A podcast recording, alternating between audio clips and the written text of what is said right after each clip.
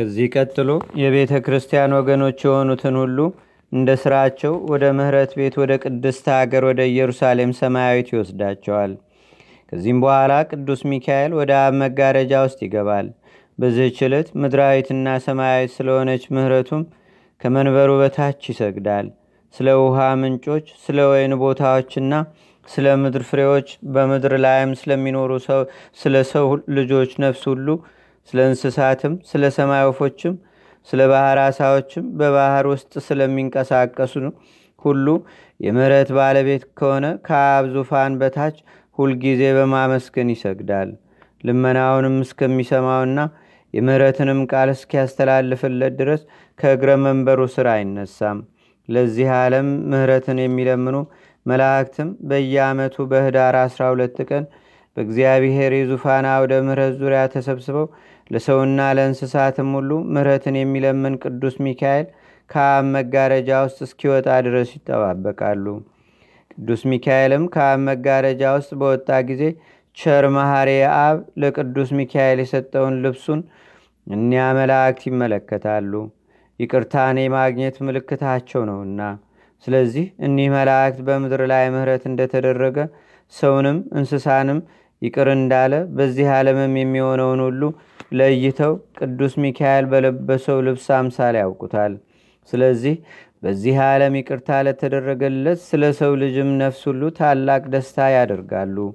የእግዚአብሔር ባለሟል ዮሐንስ ሆይ ዛሬም ለችግረኞችና ለጦማዳሪዎች በቅዱስ ሚካኤል ስም ምጽዋት ለመስጠት የሚያስቡ ንዑዳን ክቡራን ናቸው። ዮሐንስ ሆይ ዳግመኛም እነግርሃለሁ፣ ምስጢሩ ድንቅ የሆነ ይህንን መጽሐፍ ያጻፈ ቢኖር በቅዱስ ሚካኤል ስም ለቤተ ክርስቲያን ዕጣን ወይም ሰም ወይም አልባሳት መጎናጸፊያ ልዩ ልዩ ንዋየ ቅድሳትንም የሰጠ ቢኖር፣ አንዲት እንጀራ ወደ አንዲት ጽዋ ቀዝቃዛ ውሃ ለችግረኛ የሰጠ ቢኖር ስለ እርሱ ቅዱስ ሚካኤል ቸል አይልም። ኃጢአቱም እንደ ባህር አሸዋ እንደ ዱር ሳር ቢበዛ ይሰረይለታል። ቢሞትና ወደ ኩነኔ ቢቀርብም እንደ ቤተሰብ ይሆናል እንጂ በቅዱስ ሚካኤል አማላጅነት እግዚአብሔር ፈቅዶ እስኪምረው ድረስ አይቃጠልም። የእግዚአብሔር ባለሟል ዮሐንስ ሆይ አሁንም ድንቅ ምስጢር ያለበትን ይህንን መጽሐፍ አስቦ የጻፈው ለቤተ ክርስቲያንም መገልገያ የሰጠው ወይም በእግዚአብሔር ቃል አምኖ በቤቱ ያስቀመጠው ቢኖር በሽታም ረሃብም ወደ እርሱ አይመጣም።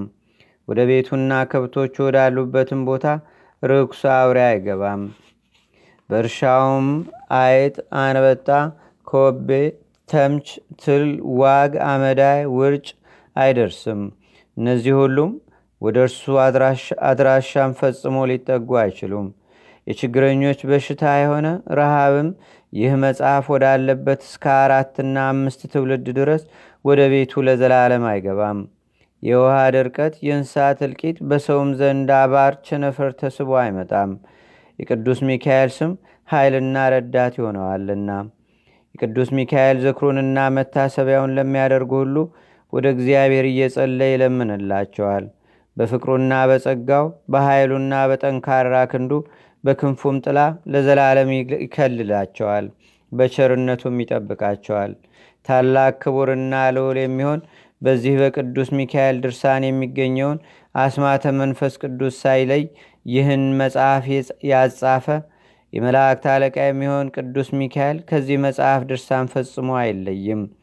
ይህን መጽሐፍ ከመጀመሪያ እስከ መጨረሻ በቅዱስ ሚካኤል በዓል ቀን የሚያነብሰው ቢኖር ስለ ክብሩ ስለ ገናንነቱና ከቅዱሳን መላእክት በላይ አክብሮ ስለ ሾመው እግዚአብሔር ለቅዱስ ሚካኤል የሰጠውን ይህንን ስም አምላክ አይለይ። ይልቁንም በእነዚህ በከበሩ በእግዚአብሔር ስሞች የሚታመኑ 14 ቀን የመታሰቢያ ዝክሩን ማድረግ ይገባቸዋል። የሚቻለው 14ቱን ዕለታት ያክብር፣ የማይቻለው ግን 4ቱን ዕለታት ሊያከብር ይገባዋል። ከሁሉ አስቀድሞ ታላቅ በዓሉ ህዳር 12 ቀን ነው። ቀጥሎም ታላቅ በዓሉ ሰኔ 12 ቀን ነው። ከዚያም ነሐሴ 12 ቀን ነው። ከዚያም ታኅሳስ 12 ቀን ነውና እነዚህን በጥንቃቄ አክብሩ። ሌሎቹ በዓላቶቹ ግን ጥር 12 ቀን፣ የካቲት 12 ቀን፣ መጋቢት 12 ቀን፣ ሚያዝያ 12 ቀን፣ ግንቦት 12 ቀን፣ ሐምሌ 12 ቀን መስከረም 12 ቀን ጥቅምት 12 ቀን ናቸው። ከዚህም ቀጥሎ ህዳር 13 ቀን የአእላፍ መላእክት በዓል ሲሆን ታኅሳስ 19 ቀን ደግሞ የመላእክት አለቃ የሚሆን የቅዱስ ገብርኤል በዓል ነው። ያን ጊዜ በሰማይ ያሉ መላእክት ሁሉ አለቃቸው የሆነ የቅዱስ ገብርኤልን ክብር ለማየት ይሰበሰባሉ። የሌሎች መላእክት በዓል ግን ካለቃቸው ከቅዱስ ሚካኤል በዓል ጋር አንድነት ይውላል። የመላእኩ የቅዱስ ሩፋኤልና የካህኑ የመልከጼዴቅም የመታሰቢያቸው በዓል ጳጉሜ 3 ቀን አብሮ ይውላል። ይህችውም የታላቁ የቅዱስ ሩፋኤልና የጻድቁ የመልከጼዴቅ በዓል ፈጽማ የከበረች ናት። ስሟም ዕለተ ምርያ ይባላል፣ መድኃኒት ማለት ነው። ይህችንም ቀን ላቅ አድርጋችሁ አክብሯት። በዚህች ዕለት ዝክራቸውን የዘከረ በስማቸውም ለድሆች መጽዋዕት የሰጠ ለቤተ ክርስቲያንም መባ የሰጠ ቀድሞ እንደተባለ ሁሉ ከክፉ ይድናል። በእነዚህ በከበሩ ታላቅ ኃይልም ወደ ቤቱ ክፉ ነገር አይገባም፣ እስከ መቼም ለዘላለም መከራ አያገኘውም። በኃይል የሚመጡ ክፉ ሰዎችም አያሸንፉትም፣ በቅዱስ ሚካኤል የጸሎት ኃይል ድል ይሆናሉ እንጂ። ይህንን መጽሐፍ የጻፈው ያጻፈውም ያነበበውም የተረጎመውም ሲነበብ የሰማውም ቃሉንም በንጹሕ ልብ የተቀበለ በሕይወቱ ሳለ ሐዘን አያገኘውም፣ ጠላቶቹም አያሸንፉትም። በሞተም ጊዜ ኩነኔን አያይም፣ የመላእክት አለቃ ቅዱስ ሚካኤል ያድነዋልና። ይህንን መጽሐፍ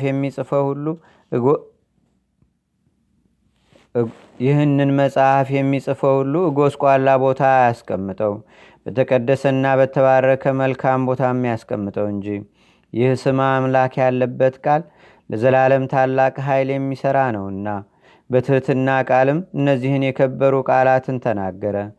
አካ፣ አሜ፣ ሌክ፣ ቦኤ፣ ኤንካ፣ ካዚን፣ አሪያኪን፣ ኤርናኬ፣ ኬምካዮን፣ ፔጉ፣ ጌሎ፣ አስኤሌክ፣ አስሎ፣ አስከማ፣ አላሶም፣ ኤቅ፣ ሬው፣ ያበስቲክ፣ ፒስኪር፣ ጋርጎ፣ አቤት፣ ከቢስ፣ ሬአ፣ ፌኤ፣ አንለካ፣ ኤዊስ፣ አብሶላ፣ ኪፍ፣ ካዊኑ፣ አርሃሉ፣ አዋጽ፣ አዊካ፣ እሎ፣ አሴሎ፣ ዮብጎኤል፣ አኪኤዊ፣ አስ፣ ከመ፣ ወዴና፣ ኬጓ።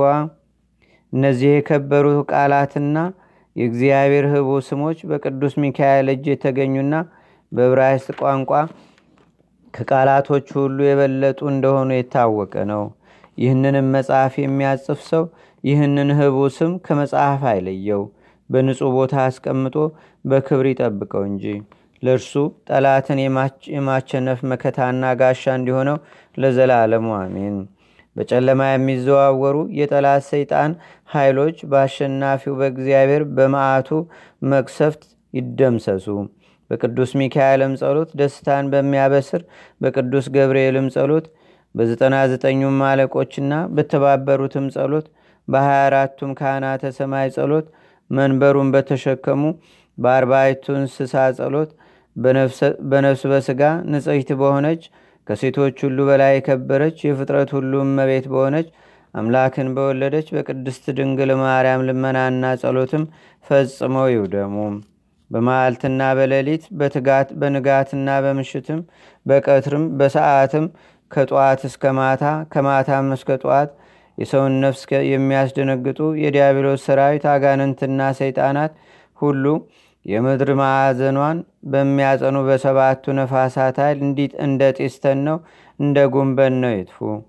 በእኔና የጥምቀት ልጆች በምንሆን የክርስቶስ አዲስ ሙሽራ በሆነች በዚች ቤተ ክርስቲያንም ዛሬ ተሰብስበው ባሉ የክርስቶስ ወገኖች በሆኑ ሁሉ ላይ ከላይ ምሕረት ይምጣ። በኋለኛይቱም ዕለት ፍጹም ደስታን ያሰማን። በዚያች በምታስደነግጥና በምታስጨንቅ ሰዓትም የሕይወት ራስ ወርቅ ያቀዳጀን፣ የሕይወት ልብስንም አጎናጽፎ ኢየሩሳሌም ሰማያዊትን ያግባን። ለአብ ምስጋና ይገባል፣ ለወልድም ምስጋና ይገባል፣ ለመንፈስ ቅዱስም ምስጋና ይገባል።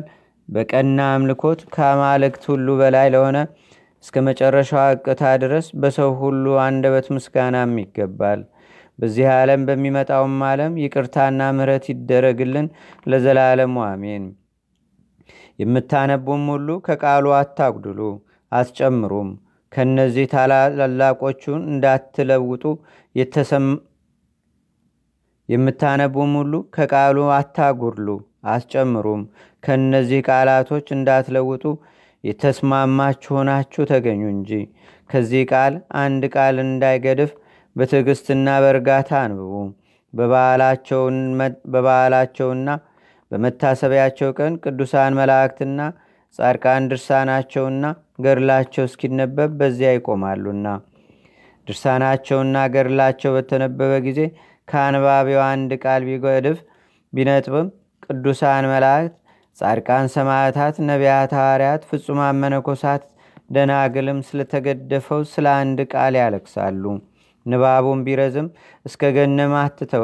እስከ ነገም አትተውት።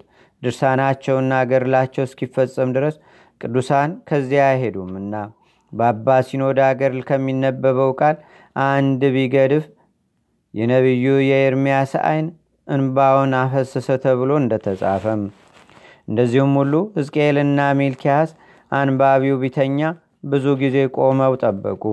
እናንተም አንባቢዎች በልብ ንቃትና በፍርሃት ሆናችሁ አንብቡ። መጽሐፍትን ማንበብ የማትችሉ ቢሆን ግን ማንበብ የሚችለውን ጥሩ። ለእኔም ለጻፈውም ላጻፈውም ላነበበውም ለተረጎመውም ሲነበብም ቃሉን ለሰማ ሁሉ ጸልዩ።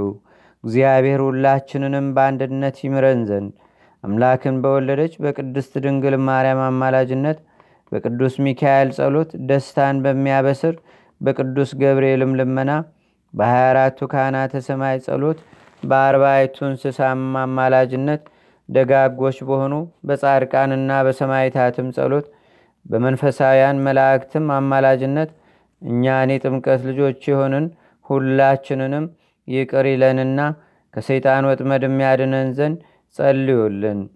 የቅዱስ ሚካኤል በረከቱና ጸሎቱ ሀብተ ረድኤቱም በአገራችን በኢትዮጵያ በሕዝበ ክርስቲያኑ ሁሉ ላይ ለዘላለም አድሮ ይኑር አሜን።